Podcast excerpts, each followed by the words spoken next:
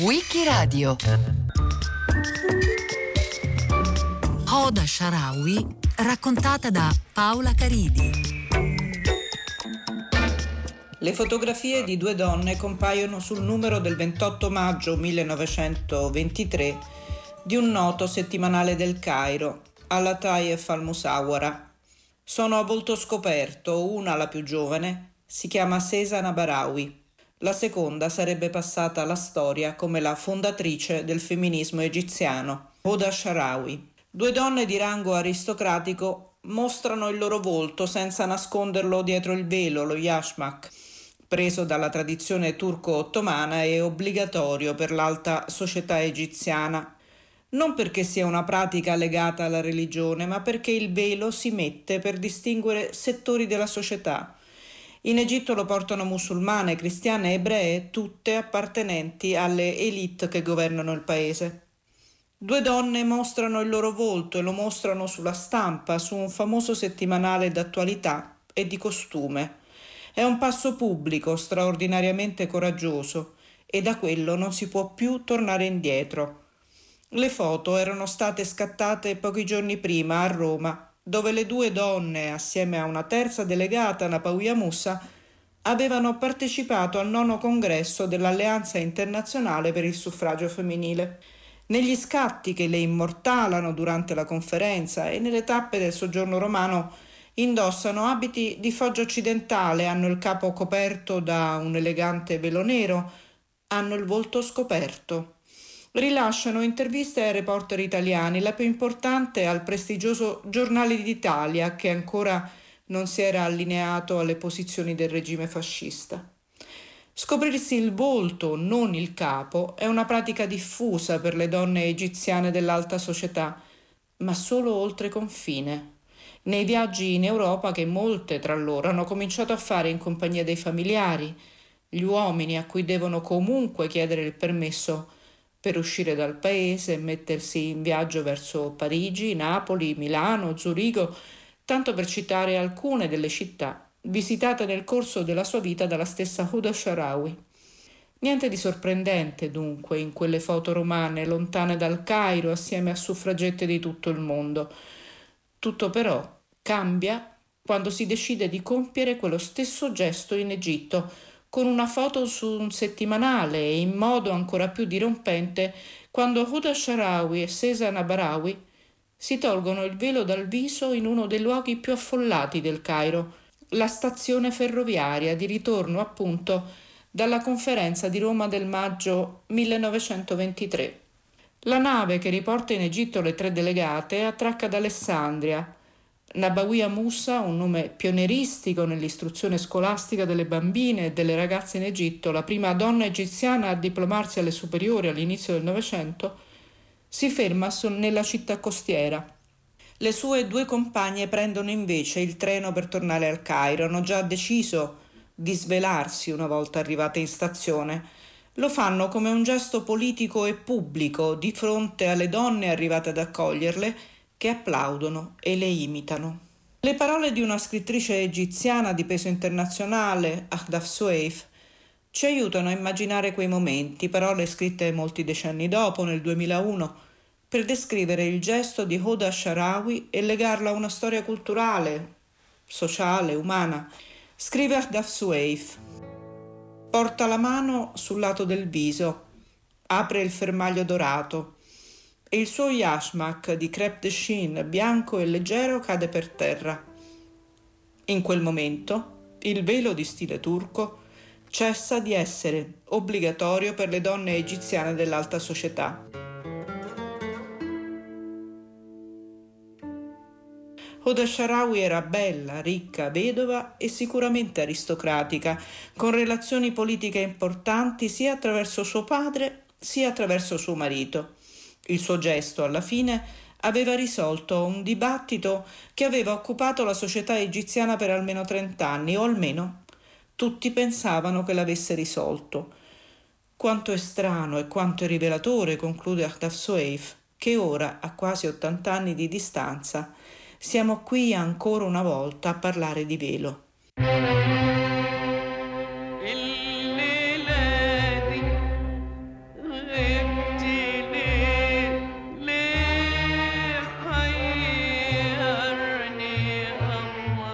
la fama di Hoda Sha'rawi.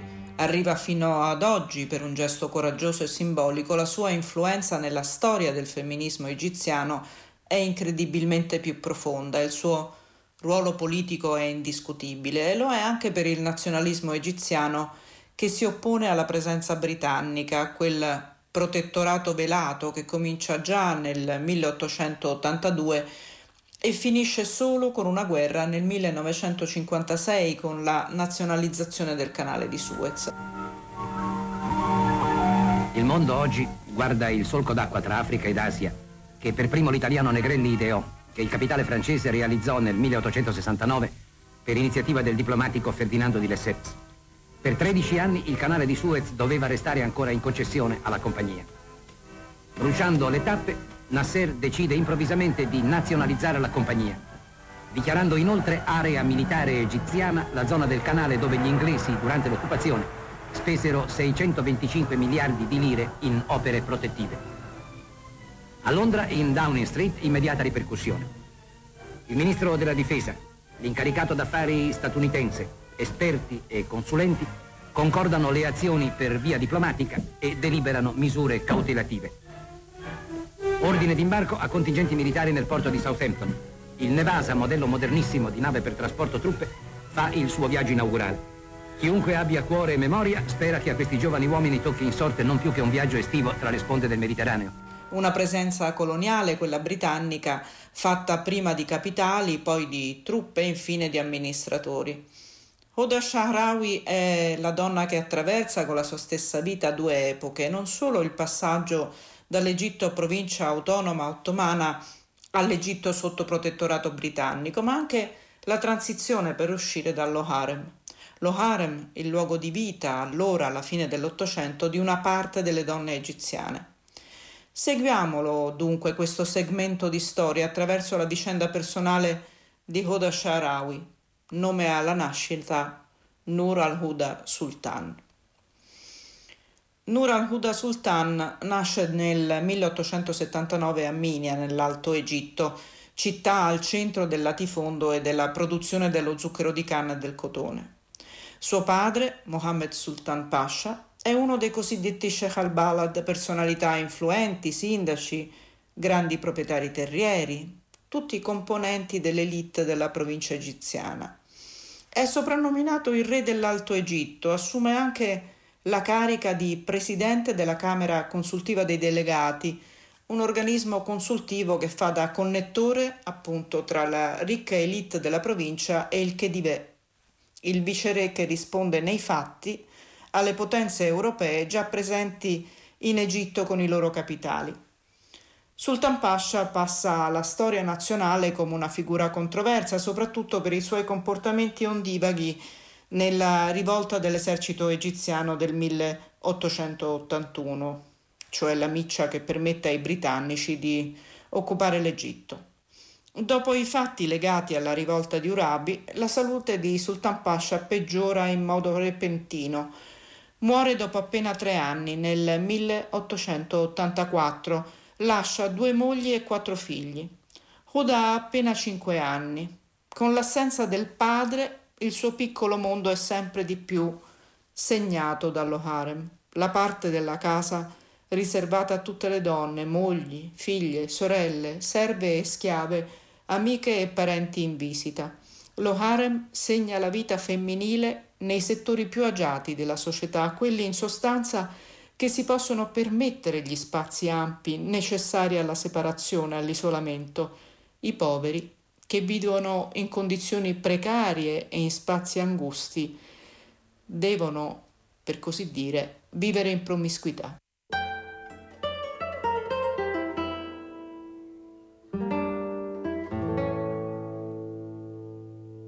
Vivendo al fianco del fratellino Umar, finì per desiderare ardentemente i suoi privilegi, dato che era consapevole della propria posizione di relativa forza, se non altro fisica.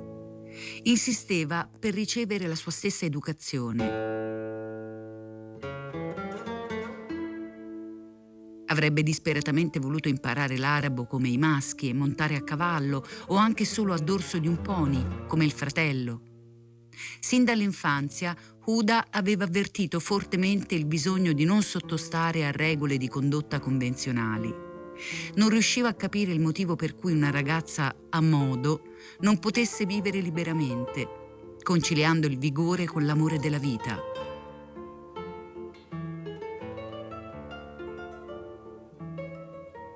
In realtà, Umar era il suo amico più leale in seno alla famiglia. La proteggeva e custodiva i suoi segreti. Ancora piccoli, era stata Huda ad annunciargli la morte del padre, mentre tutti lo tenevano scrupolosamente all'oscuro. Umar era rimasto così sopraffatto dal dolore da perdere conoscenza e ammalarsi per due giorni. Non svelò tuttavia l'identità della sua fonte per evitare che Huda venisse punita. Ciò nonostante, la sua energica sorella maggiore non poteva apprezzare il fatto che una creatura gracile come lui godesse senza sforzo di privilegi a lei negati. L'invidia la spingeva spesso a litigare con lui. D'altra parte, guidato dalla sua sostanziale onestà, Umar le avrebbe sempre risolutamente offerto il suo appoggio nella lotta volta all'ottenimento di diritti assolutamente legittimi. L'aiutò così a farsi una cultura e approfondire la sua conoscenza del mondo politico.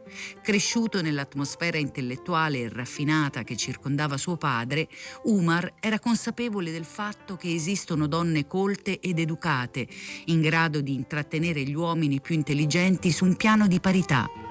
Umar la abituò a rivolgersi spontaneamente agli uomini più cari in cerca di aiuto. L'infanzia della piccola Huda è sempre di più segnata dalla presenza di figure femminili che influenzano la sua costruzione umana e culturale. La madre, Circassa, in continua ricerca dei legami con Istanbul e la famiglia di origine, e soprattutto Umm Kibira, la prima moglie di suo padre, la figura dell'affetto e del conforto. Attorno a Huda si muovono le protagoniste e le comparse dello harem, un mondo composito e complesso che sempre, nella cultura occidentale, è stato raccontato da chi, uomini, scrittori e artisti, non aveva accesso a un luogo riservato solo alle donne, un luogo dell'immaginario, un enorme cliché che pochissimo o nulla aveva a che fare con la realtà. È invece proprio Huda Sharawi ad aprirci le porte dello harem in cui ha vissuto, nella villa del Cairo fatta costruire da suo padre, descrivendolo nelle sue memorie in un prezioso libro, The Harem Years, tradotto e curato da Margot Badran. Huda Sharawi fa dunque parte del mondo dello harem, del sistema tradizionale e patriarcale. Ne è anche vittima. A tredici anni è costretta ad accettare il matrimonio con un uomo molto più grande di lei.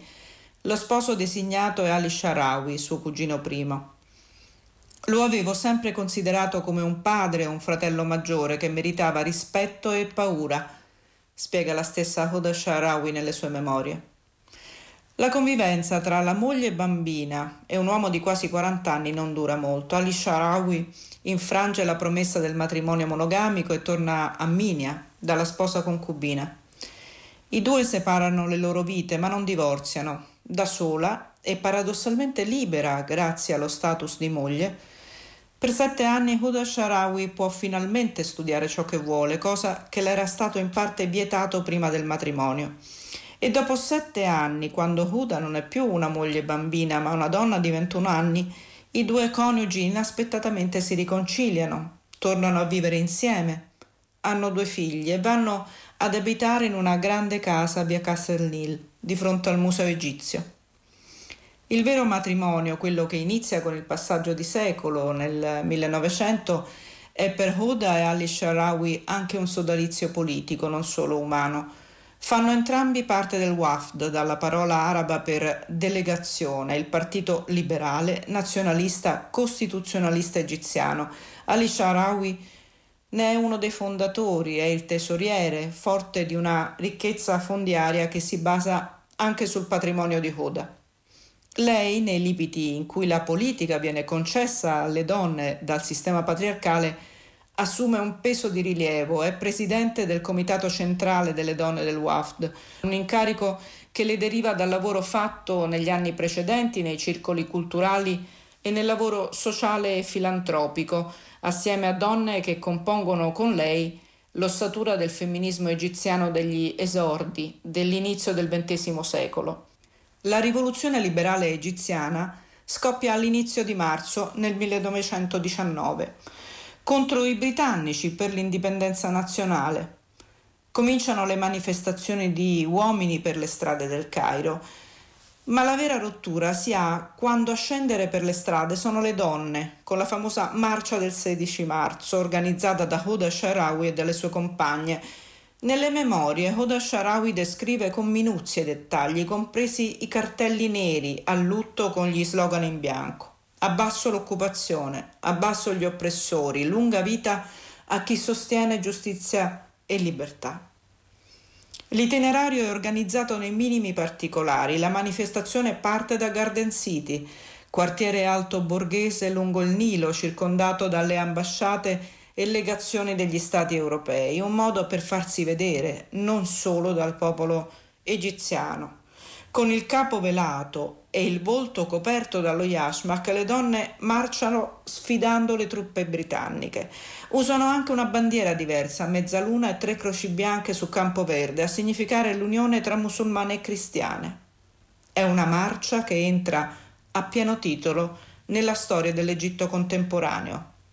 Quando nel millenovecentodiciannove il movimento per l'indipendenza nazionale scende in strada e dà vita alla rivoluzione liberale, Hoda Sharawi è pronta ad assumere un ruolo di guida, sia per combattere l'occupazione britannica, sia subito dopo per criticare e combattere la normalizzazione voluta dal suo stesso partito di appartenenza. Le donne non potevano più tornare dietro le finestre e le grate dello harem che Hoda Sharawi conosceva bene, per aver fatto parte di quella generazione che l'aveva vissuto dall'infanzia sino all'età adulta. Hoda Sharawi sfida la normalizzazione perché ci sono tutte le condizioni in lei per farlo. Come spiega Margot Badran, maestra negli studi sul femminismo egiziano del Novecento, Hoda Sharawi era libera dal controllo di una famiglia patriarcale. Padre e fratello erano morti, il marito sarebbe morto nel millenovecentoventidue. Era una donna matura, aveva superato i quaranta anni, era preparata dal punto di vista ideologico e della pratica politica, aveva il controllo sul suo patrimonio personale, aveva il rispetto della famiglia e della classe di appartenenza. Soprattutto, conclude Margot Badran, aveva il coraggio e la dedizione. Cosa significa normalizzazione? Significa che la semi-indipendenza del paese dai britannici non porta alla, alla rottura del sistema patriarcale egiziano. Il controllo delle donne è importante soprattutto in termini politici per mantenere lo status quo. L'isolamento delle donne non solo separa le donne dagli uomini, ma separa anche dalle donne di classi differenti.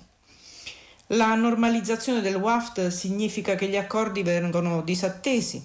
Le donne non ottengono i diritti per cui hanno lottato, compreso il diritto di voto, che in Egitto le donne avrebbero ottenuto solo nel millenovecentocinquantasei.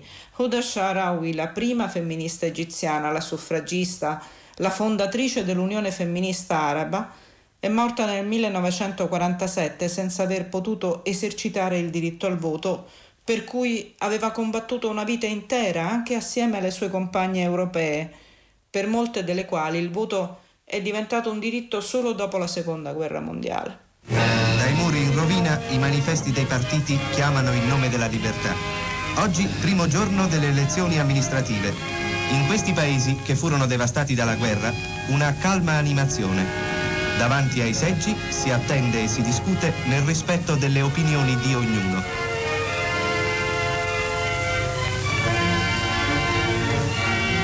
Oggi per la prima volta le donne italiane si recano a votare. Dalla vecchietta ottantenne, dalle più umili donne del popolo alle monache, tutte sentiamo questo nuovo dovere che ci fa partecipi integralmente della nostra rinata democrazia. Il legame tra la marcia delle donne della rivoluzione liberale egiziana nel millenovecentoquarantanove diciannove e la Conferenza internazionale suffragista di Roma del millenovecentoventitré è strettissimo. I rapporti tra Huda Sharawi ed esponenti del movimento suffragista americane ed europee si erano consolidati nel corso degli anni. Un invito alle donne egiziane per la conferenza del millenovecentoventi non aveva avuto seguito perché gli uomini delle, delle famiglie delle invitate non avevano dato il permesso all'espatrio e anche perché molte ritenevano importante rimanere in Egitto vista la rivoluzione in corso. Nel millenovecentoventitré invece la situazione è diversa, l'Egitto ha ottenuto la semi-indipendenza dal Regno Unito, almeno di facciata. L'invito ufficiale alla conferenza di Roma del maggio millenovecentoventitré accelera i tempi della costituzione della prima organizzazione femminista in Egitto, l'Unione Femminista Egiziana, che Huda Sharawi avrebbe non solo fondato, ma presieduto sino alla sua morte.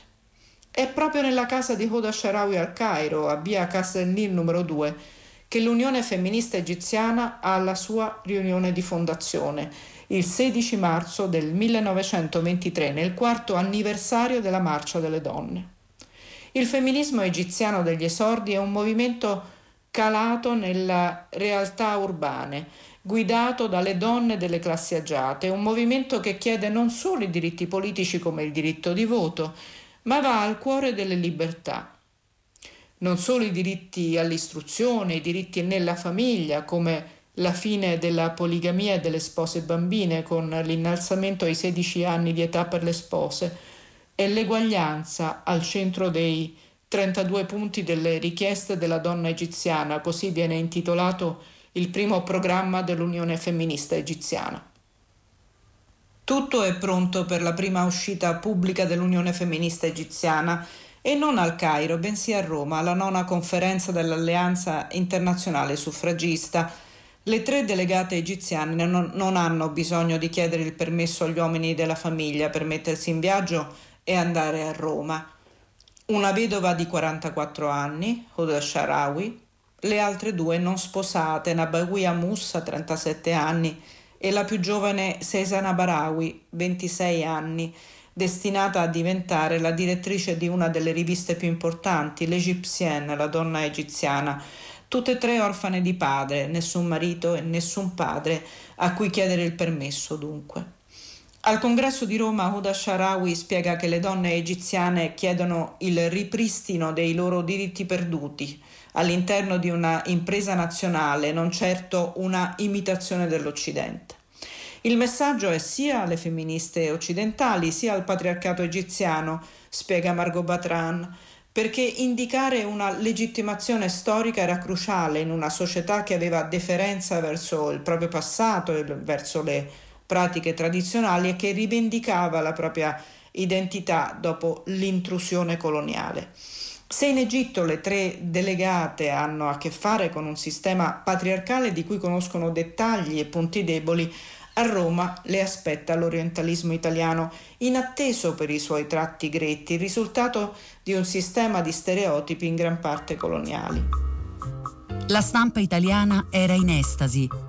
Gli italiani ebbero la sorpresa di scoprire che le delegate giapponesi, cinesi, indiane ed egiziane, provenienti da terre lontane e da culture differenti, erano per la maggior parte giornaliste, avvocate, attiviste politiche. Non passò inosservato il fatto che fossero inoltre tutte laureate. Esther Lombardo, una corrispondente del Giornale di Roma, esclamò che già la sola opportunità di incontrare sorelle di altri continenti era un motivo sufficiente per lo svolgimento del congresso, dato che nessun viaggio e nessuna nuova scoperta al mondo può eguagliare il viaggio dell'anima.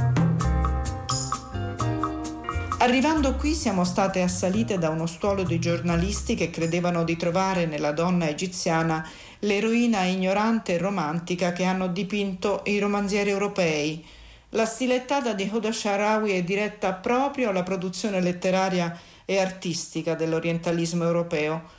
Non potendo giungere a noi per la barriera del nostro velo, ci hanno dipinte secondo la loro immaginazione di poeti, poco curanti della vera realtà. Ben lungamente il velo ci ha fatto ignorare da tutti e perché non ci vedevano, ci hanno credute diverse dalle altre mortali.